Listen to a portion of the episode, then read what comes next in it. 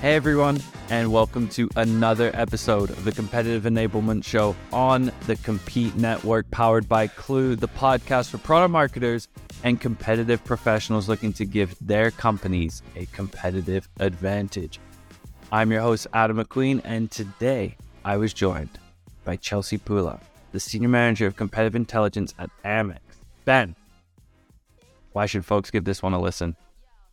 Because not all of our guests have a competitive landscape as complex as Chelsea does. Because we're not just talking direct competitors, uh, we're talking geolocated competitors, we're talking indirect competitors, we're talking even sort of fractional competitors. So she gives a really interesting point of view that uh, a lot of our guests have talked about a little bit, but she really lives it day in, day out. So I think that's really great. I also particularly loved her response to ad hoc requests. You know, Adam, that's a conversation, a topic that comes up here or there. Um, and it's a balance between saying, here, I, I'm, I'm here to help, but also here are the resources. And you don't want to just turn people away. So what she does is she makes sure to give sort of a good golden nugget. So someone reaches out, you say, you're right. You know, here's here's your answer, and here's maybe something you didn't know, but always at the end says, and here's where you can find more information. So I thought that was a really uh, kind of novel approach, one that we haven't heard before, and I it, it, it's clear that she knows what she's doing. So uh, I know that our listeners will get something from it. Yeah, Chelsea was awesome. Plenty of stories to share. Um, loved her. She off the top, she drops three actionable takeaways for uh, listeners. So expect that right away. Get your notebooks out. Um, great conversation with Chelsea. I'm sure we'll have her back. Um, before we get to the conversation, quick little bit of housekeeping too on the Klue side of things, we dropped a new resource. So check out the competitive enablement executive summary template. This thing, I'm stoked on this thing. We've worked with a lot of different folks in our space, Compete Pros. and A lot of it today is how do we secure budget for Compete? How do we get revenue leadership to care about Compete? And this template not only is something that you could plug in and take and deliver to leadership, it also walks through how you start to build this business case. Um, done with in tandem with a lot of awesome compete professionals based on what we've seen work, not work, all of the above. Great resource. Check it out in the show notes as well. And with that all said, let's get into our conversation with Chelsea. All right, today I am joined by Chelsea Pula the Senior Manager of Competitive Intelligence at American Express Global Business Travel. Chelsea, thank you so much for joining me. Thanks for having me. I'm really excited to be here. I'm excited to have you here. One thing we like to do to kick things off on episodes is to share three actionable takeaways for product marketers and compete pros listening today. So, Chelsea, could you share three takeaways for the audience? Yeah. Yeah, absolutely. So, I would say the first thing is that it's it's really all about your network. I underestimated this early in my career. I tried to do all the research and make sure I was bringing as much value to the table on my own as possible. Uh, but what I've learned is that the more that you rely on the sales professionals and product professionals who are experts in their area, the more you can crowdsource, the better. Um, so you don't have to know everything and really lean into that network. Um, the second is just just stay humble and stay curious. I think it's easy to want to be the expert in the room and to want to be the one that knows all the answers. Um, but I think it's helpful if we keep an open mind because competitors surprise you, right? So I think it's good to keep keep that open mind and and just stay curious about what's going on in the competitive landscape. Um, and then the third thing is a little bit more tactical. I would say when you're building out your competitive deliverables, really think about your audience. Um, the needs in sales are going to be really different from the needs in product versus the needs of your executive leadership team. Um, so just really be mindful of that audience um, and always challenge yourself when you're presenting to say, so what, right? So why am I presenting this? What's the takeaway for this audience? Um, because that's going to be how you add value. It's it's not enough to just say, here's what happened. It's so much more meaningful if you can say, and this is why it matters to us, or this is why it should matter to you, or here's how you should use this information. Um, that's really where the magic is as a competitive intel professional. Those are those are three great takeaways, and they all kind of combine with one another in some way, shape, or form. Um, in the context of your situation today, which I think is really, really interesting when you're running compete as a lean team in a incredibly crowded market, I'm we're going to dive into a lot of things, but first off, I just wanted you to kind of paint a picture of just like how varied and competitive your market that you're in right now is. Yeah, absolutely. So, um, I work for the Global Business Travel Division at American Express. Um, we're a joint venture of American Express. So, we are our own company, um, but we used to be a department. So, it's a little bit, uh, it's an interesting culture. We're very, uh, very Amex, but very much our own uh, identity as well.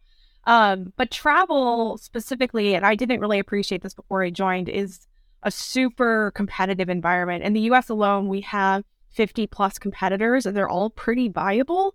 Um, some of them are successful in a very specific geography. So this could be down to this competitor does really well in Cincinnati or this competitor does really well in Pennsylvania. Um, we see them kind of congregating in specific areas. And then others are specifically for specific verticals. So the best example is probably um, oil and gas in the US. Uh, super specific needs around travel. If you think about how different business travel is for um, somebody who is working on an oil rig versus somebody who's going to a sales meeting, you know, everything from the destination to the safety um, and what we call duty of care, which is, you know, your company's responsibility to keep you safe on the road.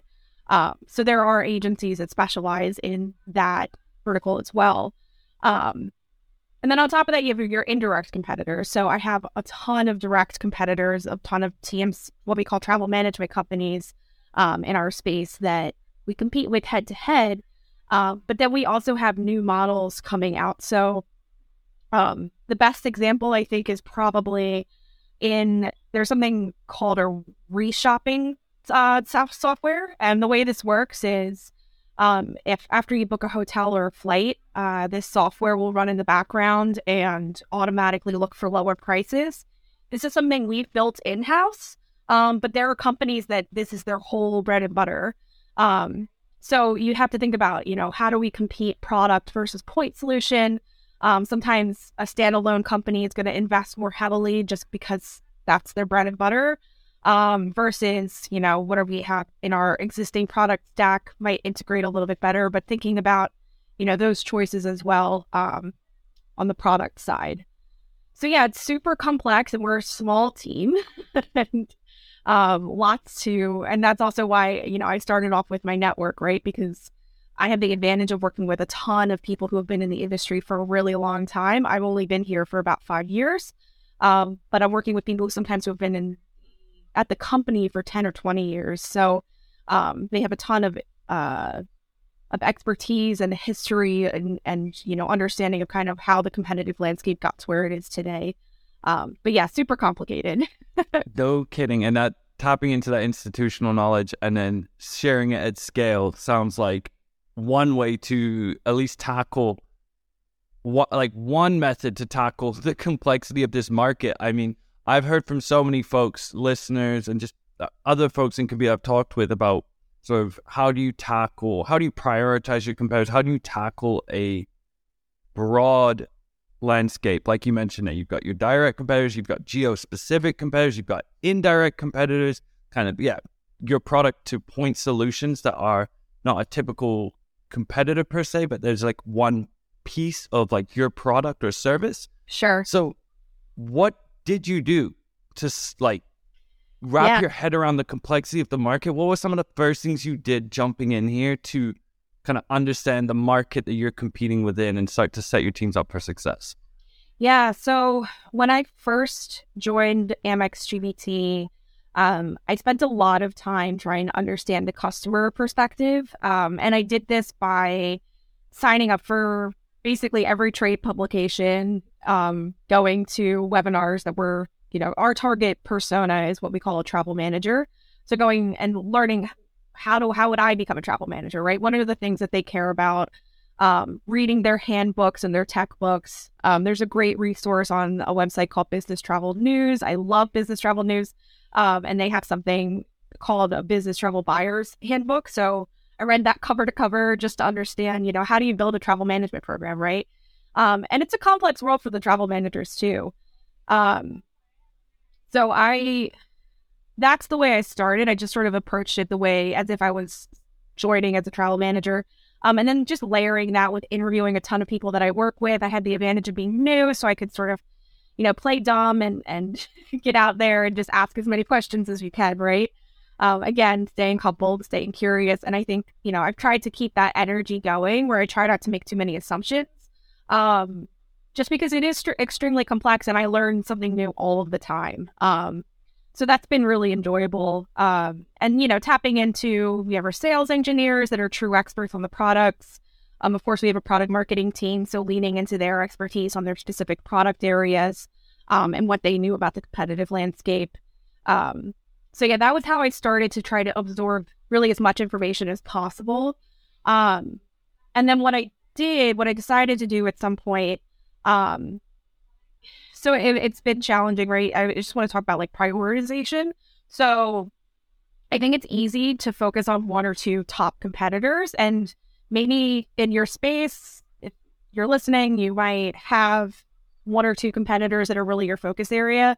Um, but I think that the advantage we had is that we always focus on a lot of competitors. Um, and that stopped us from having the blinders on, right? So it's easy if you're obsessed with, you know, your next biggest competitor or who you think is the market leader. Um, I think it's easy to be caught off guard by other competitors. Um, and we've had, you know, I talked about some of these like regional agencies, even though some of them are, are quite small and local, um, they still invest in, and produce some really amazing technology. Um, so we've seen, you know, we've had people catch us off guard. Um, so we try to make sure that we're focused on as many different competitors as possible and that we don't sort of benchmark one or two. We always we always have at least six that we look at for any benchmarking exercise just to keep things um, comprehensive. And then the other way we look at it is we started to group competitors by type. So we looked at, um, you know, what is a regional competitor versus some of the new disruptors versus some of the um, competitors that are, are more similar to us that are, are truly global. Um, and so we started to, to break down competitors in the categories so that we could start to build sell, sales materials for those categories instead of trying to build materials for each and every competitor because it's obviously it's not feasible. Um, so that's how we we kind of tackled it. This is, I mean, there's there's some really interesting things. I think the first thing I heard from you about this again, like when you tackle a super complex market with lots of different competitors is go talk to as many people as possible. I mean, shout out to Tracy Berry. Her 30 and 30 interviews, always love that as like a playbook to start. in, compete, 30 key stakeholder, 30 minute interviews, get them on the books. Do exactly do exactly that. It sounds like that's something you did there, Chelsea. And then you mentioned sort of a good thing on on that on the um on on your side on the Amex side is that you weren't just hyper focused on one or two, especially when you're in a big market, that there was an awareness of all the different players and the potential market share that they could eat into. Um, again, it's it's funny you, you you're lighting lighting many things up in my brain right now. I was listening to actually uh, a call the other day of a CRO at enterprise company, and they mentioned like one of the biggest pains we had was that we did not care about those tertiary ankle biter competitors, especially when you're at the enterprise level. It's easy to dismiss.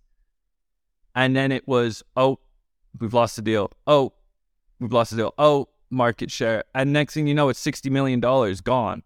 And it's such an interesting. I, I think, especially when you're at such a, when you're in such a large market at a big company like you, like you are, that there's just a lit like a litany of different potential alternatives out there. Um, so when when you think about it, you mentioned sort of starting to bucket them a little bit more and like group them so you're not having to talk about everything one by one. What's sort of the the process there, and how do you begin to try and differentiate from those groups or buckets that you put together? Yeah, so the advantage that we have is that because we're such a global and comprehensive player, um, that usually we have an answer. So our, our offer is highly configurable. We usually have either a direct solution answer, or if we don't have a direct solution, we might have a partner. Um, but I really start to think about it in, in sort of going back to what the customer's key needs are, and then how do we solve them versus how does the competitor solve them. So Um, you know, I mentioned before that reshopping tool. Um, in some cases, what you're really solving for there is savings. So what you have to take it back to is if we didn't have a reshopping solution, right? What are the other ways that we can save customers money? We can negotiate great rates on content. Maybe we can make a claim that our content is better than than the competitor that they're looking at. Um, we also could potentially add on services where we could help the customer negotiate directly with airlines so that they have their own negotiated rates. Like there's a lot of ways that we could help our customers save money. So I think if you take it back to instead of thinking about, oh, they have a feature that we don't have, right? They have they have reshopping and, and maybe, you know, we do have it, but if we didn't, right? Um, then you have to think, okay, well, we're really solving for savings and what are the other ways that we could do that? And how can we make a really exciting story that's backed by actual fact. Savings are great because you can start to say, you know, we could save you up to 15% or we could save you 30% on hotels, right? You can start to back it up with numbers. Um, and I think, you know, it's both about, about making that claim. What can we do for you to solve this problem? Um, why do we think we can do it better? And then here's the proof, right? The proof is so critical. Um, I think it's easy to just get wrapped up in sort of the headline sales and marketing speak. Um, but ultimately, if, if you don't have any stats or, or either case studies or um, experts to back up what you're saying, um, then it's it's not really helpful. We'll be right back after a word from the Compete Network. If you're feeling like the new kid in school when it comes to product marketing, you're not alone. Hi, I'm Maggie Bean, the host of New to Product Marketing a show for new and aspiring product marketers learning what it takes to launch a successful product marketing career. From deep dives on the fundamentals with experts to learning from other newbies how they made the switch, we're pulling back the curtain with candid, real life advice to guide you in your PMM journeys. So join me, Maggie Bean, for season three of the New to Product Marketing podcast, powered by the Compete Network. All right, back to the show. So you you mentioned that what I loved is that one like don't don't just like compete on features like oh we don't have this they have this but you kind of reframe something you said right at the top there was like what is the problem they're trying to solve? And you're like it's savings. So it's a very it's it feels to me like you're understanding like customer problem like what is the thing they're trying to solve? And that's how we're to bake in how we differentiate within a deal cycle. I love that. And my I guess my, what I'm curious about is do you how do you get alignment on understanding because you're you as someone that's building kind of helping build out these, these this collateral building out like this is how we differentiate in the space how does that trickle down um, to teams out in the field as well? That are do, do they follow the same like is it like a process like we're trying to uncover these types of pains and when you see these pains leaning to these differentiators how do you make sure that what your process is aligns with what they're doing in the field yeah, so we did shift our sales teams in the past year to, or I guess it's been the past few years, toward more needs based selling as opposed to product and feature selling. Um, so I had the benefit of of the organization is really behind this approach, um, because we fundamentally believe that if you sell customers what they need, then they're willing to buy from you, right? Um, so simple, but I think it's easy to get wrapped up in product and features and, and talking about, you know, we, we joke that it like it's it's easy enough to tell somebody that your car, you know, has a great engine and that it takes diesel fuel and everything, but that doesn't really mean anything. It's, it's more about like how many miles does it go and, you know, is it safe for me and my family? So thinking about the, the benefits as opposed to um, just the behind the scenes mechanics of whatever you're selling. Um, what we do is we have sort of a playbook for different competitor types.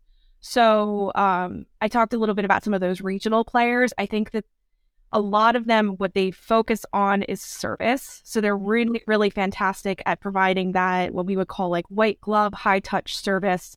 Uh, so in those, in that area, you know, the playbook is tech because we've invested a lot in our own technology. Um, so if, if we're going up against a service focused competitor, shift the conversation to talk about why technology is actually central to a great travel program. Um, and then on the flip side, if it's a tech competitor, if it's somebody who has really amazing tech, they probably aren't as focused on the traditional service of the white glove VIP. Um, we offer that as well, so we can shift the the um, shift the story when we're going up against a techie competitor to say, yes, we can still match the great technology that they offer, um, But what really matters is when your travelers are stuck on the road and they need somebody to help them get home, right? So that's that's what we think is the most critical to solve for your program, and, and that's what we think you know we can offer you better. Um, the challenge I think sometimes with our sales teams is that we're really going after. There's a lot of different competitors in the deal, and you don't always know who the competitors are. Um, so we have you know our, our standard differentiators, um, and our our you know core value story, and then it's really up to the salesperson to listen for what questions the customer might be asking that might indicate what kind of competitor they're looking at or what kind of program they're looking for. Uh, what's been interesting as well is that sometimes I think we make assumptions about customers. So we had um, an existing customer who was you had hired us to do sort of the white glove high touch service. Um, and their account manager came to me and said, you know, they're looking at this techie competitor that's really slick and you know they're really excited about them. And i said that's that's great. Um, but if they're on white glove service why would they want the tech competitor? And the person sort of took a step back and was like i don't know right? Like you're telling me that they need white glove service they need vip they need all this stuff but they want to switch to a competitor that doesn't offer any of that. So either the customer is confused you know and that that happens obviously like people get excited about one part they don't think about the what they might be missing out on um, or we don't really understand the customer. So I think understanding the customer is just so critical. Um, and unfortunately, as a compete person, there's only so much you can do. Like you have to kind of rely on what people are telling you. Um, so typically, that's how I tackle it. I sort of have a playbook based on what kind of competitor we're looking at, what kind of customer, what their needs are, um, and I'll lean on the salespeople to really understand all of that. What I, what I'm hearing from you that I think is critical is that alignment again with yeah. the with the revenue teams in the field so that one it's going to land with them and i think we'll get to this in a little bit sort of like how do you make sure that the work you're doing actually gets used the the differentiators you're building are actually getting used by revenue teams and it feels that that alignment by i think you mentioned like um, solution or pain based selling yeah is what we want to do as a full organization so not only so sales team are going to work in that way which means that compete in competitive research and all of the collateral you build is also going that way, which just makes it a much tighter fit. Um, plus, I guess some of the, the things you mentioned off the top as well that you're building these relationships, you're being visible, you're talking to these folks, and you're crowdsourcing what they know. Um, let, let's jump right to that then, because this is a age old question. We had a session, uh, we had a live CE live session a week, two weeks ago now. I, I can't remember also, when this releases is probably three weeks ago. Sure. Um, we're breaking the fourth wall here, people. But um, folks in attendance said like one of their biggest struggles is with the battle cards is just low usage. So I, would love to know, as we've talked about, sort of how you're building these bigger, diff- like your differentiators, how how you compete across all these different spaces. What are some um, tactical ways that you've ensured that sellers, revenue teams are using the collateral at their disposal? Sure. So we do have a centralized competitive intelligence library um, where we store store all of our battle cards, um, and we have it available through single sign-on, so anyone has access to it, which is great. Um, but I think that you have to think about battle cards as being almost like a level one deliverable. It's it's a necessity for your program to function, um, but it's not in and of itself enough to run a compete program. So we think of them as being sort of the backbone to a lot other activities that we do. Um, once a quarter, we have a session called Eye on the Competition, where we invite sales to come and discuss what they're hearing about the competitive landscape.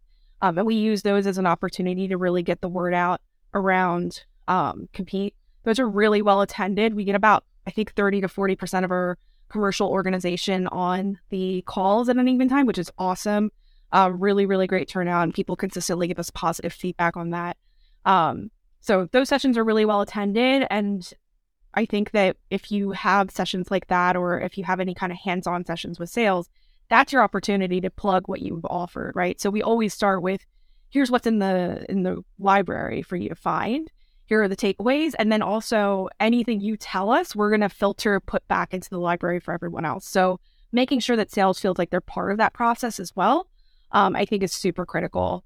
Um, I think the second thing is if you can get leader buy in. Um, so it's one thing to get the word out person by person, but if you can get on a team call, if you can get the sales managers to care about this deliverable that you've created, um, and then just really outlining like here's how we think this can benefit you, right?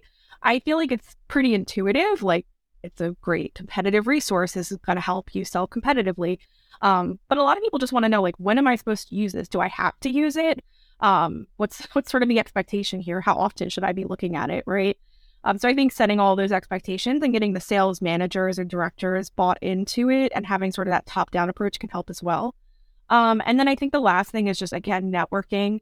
Um, I think I always think about the give and take, right? So I want my salespeople to be sending in competitive info, but I also want to be pushing competitive info out. So anytime I have an open conversation with a salesperson, if they're asking me for something, um, I try to give them something special, but then I also point them back to the resources that we have. So, you know, if they ask me for how do I compete against X competitor, that's my opportunity to to impress them and say, hey, here's how I, here's all the ways I think I can help you. But in the future, here's this great library that you can reference. Um, and if you have feedback or if you want me to add more competitors or anything like that, just let me know and I'm happy to do that. Right. So I always try to take sort of that servant type mindset of like I'm a resource to the organization. So how can I help and maximize that um that relationship?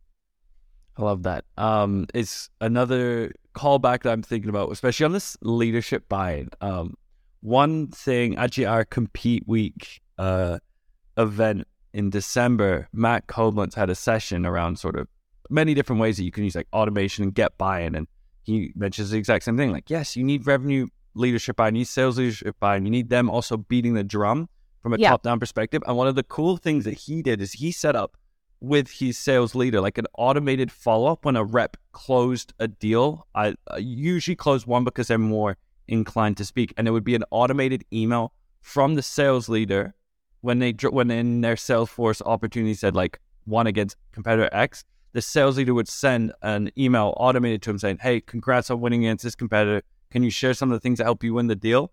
And boom, Intel flying in, flying that, in because it was coming from that sales yeah. leader perspective.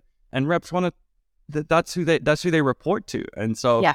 I was just thinking, as you mentioned, as just like a really cool uh, hack for let, lack of a better word, but really taking that next step with having sales leaders be involved in the process we actually did something. It just reminded me last year we had a contest um, for whoever submitted the most intelligence in the quarter would get a prize. So it was a similar thing where we ran like a promotion with all of our mid market sales team to say, uh, and that was that was only possible because the leader bought into getting people into the tool and then said, you know, let's have a contest, let's get people excited. Salespeople are are already competitive with each other, so you know, we would send out leaderboards and get people excited about, you know, who submitted the most tips in the, in the quarter. Um, so that was really fun. So similar kind of um, approach. I love that the gamification. I, I want to. Go back a little bit before just to just to close out here. We because we were talking about again broad broad market you're in. Um, you sort sort of like how do you tackle them at a how do you tackle how you compete against each at kind of like a broader level. But you also mentioned like you're a small team. So how do you decide of all of these competitors, like who gets your attention and when? Yeah. Yeah, it's a great point. So um, we do look at win loss data, and I think that's the obvious answer, right? Look at who is taking your business and, and where. Um, so that helps us narrow our focus a bit. We will always look at minimum, like I said, six competitors in benchmarking, but um, you know, we prioritize those six based on who's who are the biggest, and um, and we'll look at that at a country level as well. So our biggest competitors in the U.S. are not the same as the biggest in Australia. Um, and then we'll prioritize based on how big each country is as well. So, you know, the US is a huge market. Um, just for, for travel in general, business travel, it's, it's huge in the United States. Um, I think mostly because we're so regional, so it, it's easy for us to move around the country versus you know international most of the world.